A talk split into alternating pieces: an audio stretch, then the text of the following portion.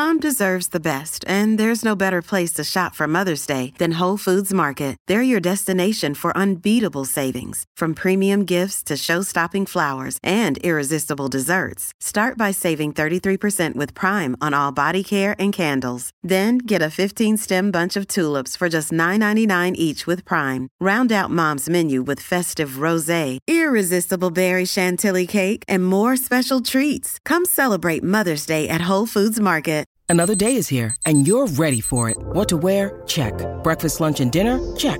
Planning for what's next and how to save for it? That's where Bank of America can help. For your financial to-dos, Bank of America has experts ready to help get you closer to your goals. Get started at one of our local financial centers or 24-7 in our mobile banking app. Find a location near you at bankofamerica.com slash talk to us. What would you like the power to do? Mobile banking requires downloading the app and is only available for select devices. Message and data rates may apply. Bank of America and a member FDIC. Joining us now, uh, he's in New Zealand actually for the launch of Super Rugby Pacific. Uh, Phil Waugh, thanks for getting up bright and early for us, mate. Welcome to the show.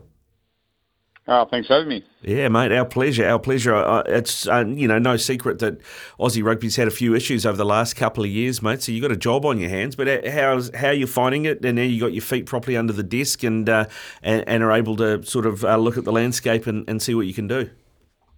Yeah, it's been an interesting time, but um, yeah, I think uh, you looking forward to Super Rugby kicking off uh, next week, and um, yeah, we got we got a lot of work to do. We're uh, the first ones to put up our hands and say that, but uh, you a couple, couple of good appointments, uh, and uh, you know, everyone's pretty optimistic around uh, you know what 2024 looks like. Mate, obviously the World Cup was, um, you know, didn't go to plan at all. What what have been the big the big wash ups, the big the big changes out of out of the World Cup so far? Just coaching, or well, yeah, obviously, obviously, uh, you know, the head coach uh, is a uh, is a big uh, big piece of the puzzle, and uh, you know, the appointment of Joe Schmidt uh, is pretty exciting for us. I think you know where we ended up last year, and the disappointment, as you mentioned, you know, was was all pretty visible. Um, but I think that you know the reset that we've put in place, and you know, I think you know, we often talk about head coaches, but I think it's also around uh, you know the, the, management team that the head coach puts around them, and uh, you know I think Joe Schmidt's got a good record of that, and you know, we're, we're excited to have him on board, and you know hopefully uh, we can get the reset uh, going uh, pretty early with some good performances in Super Rugby. Mate, I know Joe. I've um, been coached by him. He's a, he's a great coach. Um, you know, he's done remarkable things up in Ireland and do. Um, but I guess at the end of the day, it sort of all comes down to, to fodder and comes down to the players you have available. Do do you have um, any? Is there any attempts, any thoughts of, of, of maybe getting stuck into a, a, few leagues or to get some players in?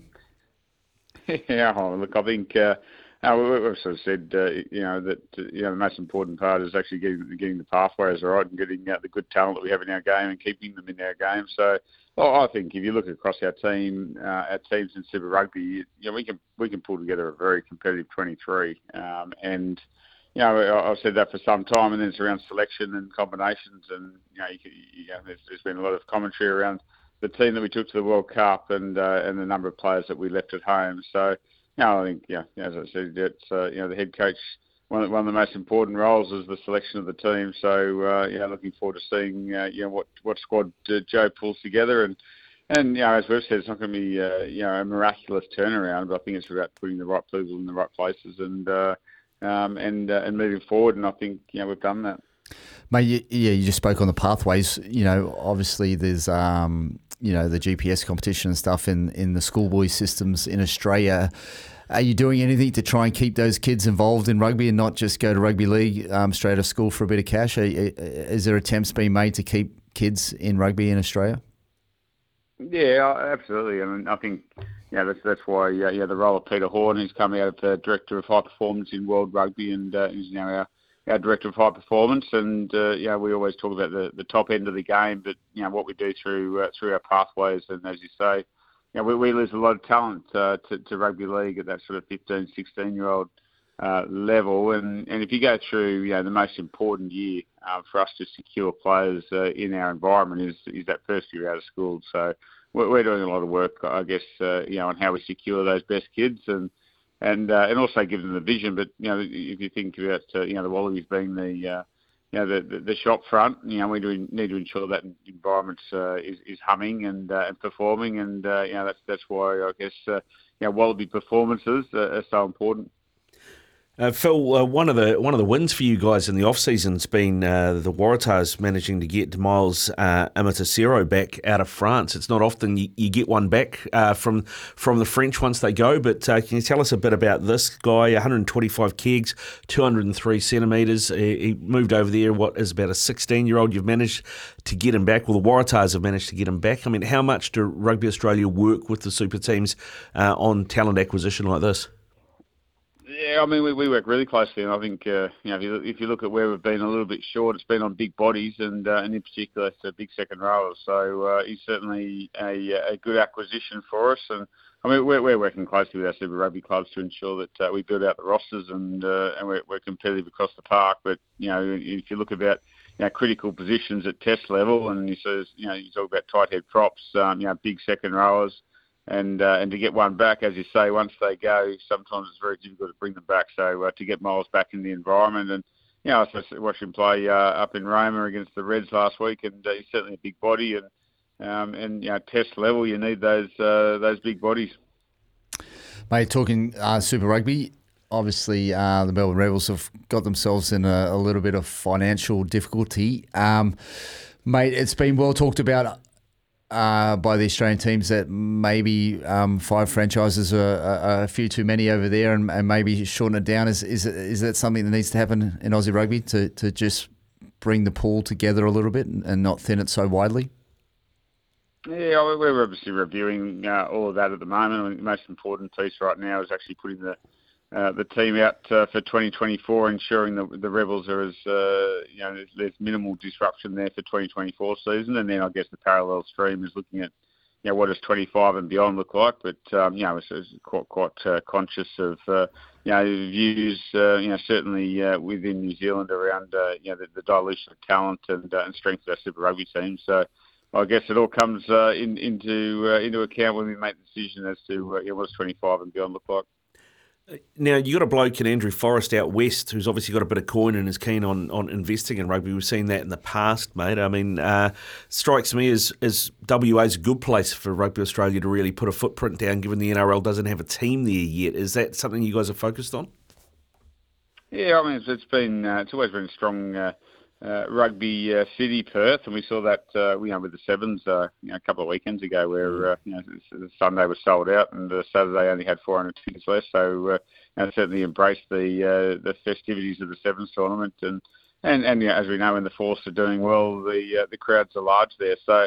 And and we've played a lot of test test matches there. We've got South Africa there uh, this year, and uh, you know, hopefully we get a good, good solid crowd there uh, for that as well. So yeah, it's, it's always been a um, a strong rugby territory for us, and um, as you say, we get good support from uh, you know from Tattarang and uh, and the Forrest family. So uh, it's uh, it's certainly an appealing place for us.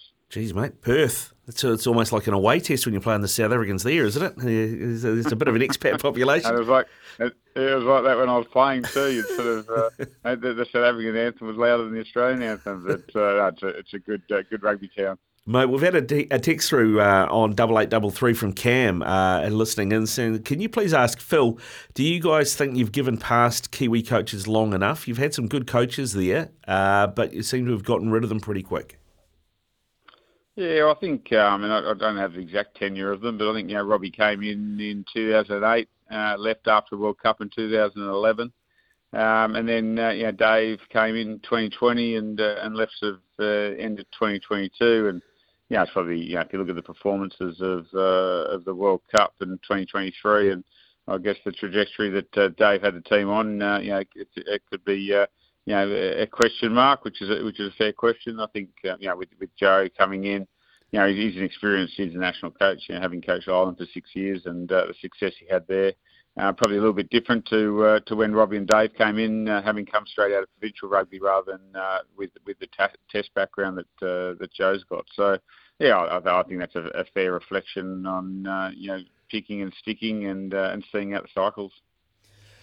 Mate, uh, Razor Robertson is New Zealand's new coach. You boys licking your lips at the thought of getting stuck into a fresh uh, international coach in terms of the All Blacks Bledisloe games this year. Yeah, I've obviously played against Razor, and uh, great to see his uh, elevation into the Test arena Um, yeah, I mean, obviously, you know, hugely successful at super uh, level, um, and uh, and inheriting a, a really um, strong uh, All Black squad after the performances at the World Cup last year. So, yeah, look, looking forward to uh, a fresh start. We we certainly need a fresh start, and the sooner we can get that, the better. And uh, yeah, good, good opportunity against a new coach. Phil, you got the Lions coming in 2025, so uh, you know that that's always been over here a big money spinner for, for New Zealand rugby. Uh, I guess it, it's just about uh, prepping for that and, and making the Wallabies um, as as I guess successful as you can this year to, to, to to hype that up. What's what's the plan looking like for that? And there's been some talk of an Anzac team playing as well. How how do you think that's going to be made up? Yeah, I think uh, I mean as, as, as you know from uh, was it 2017 the the, uh, the Lions over here and you know for for us it's uh, yeah, and, you guys and uh, and South Africa every 12 years you get to host them so uh, and, and it's a good opportunity as you say to uh, to, to get a, significant uh, revenue injection into the game as well. So uh, you know for for us now it's actually just a resetting, getting the performances back to where they need to be. Um, and, and, and we, know we don't don't have long really. You sort of got we've got Wales for two tests, we've got Georgia, then we've got the rugby championship, and then uh, we've got a Grand Slam tour at the end of the year, and then uh, and then we wouldn't have any tests until we play against uh, the Lions in July next year. So, you know, pretty important to uh, to get our backyard in order pretty quickly. Um, but uh, yeah, pretty pretty optimistic uh, around that. And then it's around uh, you know how do you how do you have some momentum going into that Lions series and, and perform well. Uh, Phil, we'll just jump back to Super Rugby because that's why you're in the country today in the launch, obviously today. Um, mate, are there any, any big rule changes or anything um, that's going to cause um, any concern this year going forward with Super Rugby? No major changes. No, I think I think uh, there's a there's a um, you know a lot of the a lot of the uh, laws are already there to keep the game as fast as possible. It's just then the interpretation and uh, uh, and how the game's refereed. So uh, you we always talk about the ball out of play, uh, you know, ball in play. Uh, but my, my view is actually how do you minimise the ball out of play, and so uh, yeah, keep the game going, keep the game flowing, and so uh, yeah, I think you see a lot of focus from from the referees around uh, you know keeping the ball in play as much as we can, and uh, and minimise the time that the ball's out of play and stoppage play and TMO involvement uh, and all those aspects that I think frustrated uh, uh, spectators. So you know, it's our intent to to make the game as entertaining as possible and. Um, and speed the game up so that uh, you know, the ball out of players is as, as short as possible. Now the, uh, the, the the timing could be couldn't be uh, uh, good enough, mate. I don't think uh, after that Scotland France game in the Six Nations where they just played tennis, uh, kicked tennis with the ball for so long. But uh, Super Rugby has moved to close those loopholes, and, and, and what World Rugby have rubber stamped as a trial on on a slight change of the laws on that. Yeah, so I think um, I think you know Finn Russell and and others in the north. Um, you know, they're certainly uh, you know, know the laws and, uh, and playing with them a bit, little bit at the moment. So uh, yes, I think that uh, you know, again, we want to see the ball uh, you know, thrown around and uh, entertaining our spectators as much as we can. Now, you guys have got a, a, a good partnership going with Stan Sports uh, for for your coverage in Australia. We, we had a situation here where there was a uh, a pay per view option called Spark Sport. Uh, New Zealand Cricket went to it. Not many people jumped on board. It killed their numbers a bit, uh, and they've they've since folded. And, and now New Zealand Cricket's coverage is on free to air here, which has been absolutely massive. Like their numbers are through the roof again. Is is free to air something you've considered uh, for Australian rugby and, and Super Rugby in in Aussie? Yeah, well, we're, we're um, you know, uh, Stan's owned by Nine, so uh, you know, so essentially, uh, you know, the partnership is with a free-to-air uh, provider, and uh, and then it's around, you know, making sure that our products is uh, attractive as possible to uh, to then you know entice the uh, the broadcaster to put it on free-to-air. So yeah, we, we work closely with our, our broadcasters. Uh, you know, Stan's been successful. It's a great platform. It's uh, it's a good. Uh, uh, good broadcaster for rugby, uh, you know, with the mini games and uh, all the uh, additional aspects to it other than just the game. So, yeah, we, we're, sort of in uh, partnership with them till the end of 25, and then uh, obviously review exactly where we're at and the, and the growth of the game and, and attracting eyeballs and and and entertaining people. So yeah, it's, it's always a, an interesting one and moving away from News Corp and Foxtel to uh, to Nine and Stan was a, big call, but uh, yeah, it's, it's, it's working uh, pretty well. And Phil, uh, one last question for me: uh, Who's going to win the uh, GPS comp in, in Sydney this year? Who's going to win the first uh, the schoolboy first fifteen? I'm not sure. I'm not sure. I'm close enough to it, but uh, you know, from from what I understand, Scots have got another pretty good team. But uh, it's a good competition, and, uh, and pleasingly that is it's actually it's actually evened out. It's not one or two schools that uh, are dominating anymore. It's actually uh, pretty competitive right across the uh, right across the pitch. Yeah, I'm sure the Joey's boys won't be too far away, mate. I'm sure they'll be there or thereabouts. Good stuff. Hey, Phil, I really appreciate your time this morning, mate. I know you're a busy man, so we'll let you go get some breakfast in before the big event uh, this morning down at the Viaduct, eh? Yeah, we'll do. Thanks for having me. Cheers. Anytime. Phil Waugh there with us, uh, uh, the boss of uh, Rugby Australia, and you seem pretty positive about things. Yeah, well, it all starts at the top, right? Mm. And um, uh, yeah, it sort of looks like there's a little bit of direction there, and um, they're working through uh, an awful lot of stuff post World Cup, and it looks like they're putting some plans in place. And you know, I was, I was pretty interested to see what he spoke about with the pathways uh, for these kids, you know, to, to, to stay in rugby, and it's it's long been a problem in Australia that. Um, you know the talent gets picked out, sent to rugby uh, rugby league first year out of school because they offer 95k to play um, that Jersey Flegg. Uh, and it's it's 95k that a, a, kid first year out of school is pretty good money. So yeah. they lose a lot of talent to rugby league that first year. Yeah, they do. Uh, it's about uh, trying to get their heads around how they stop that happening, I guess, which is uh, when you're, you know, short of cash isn't always the easiest yeah. thing.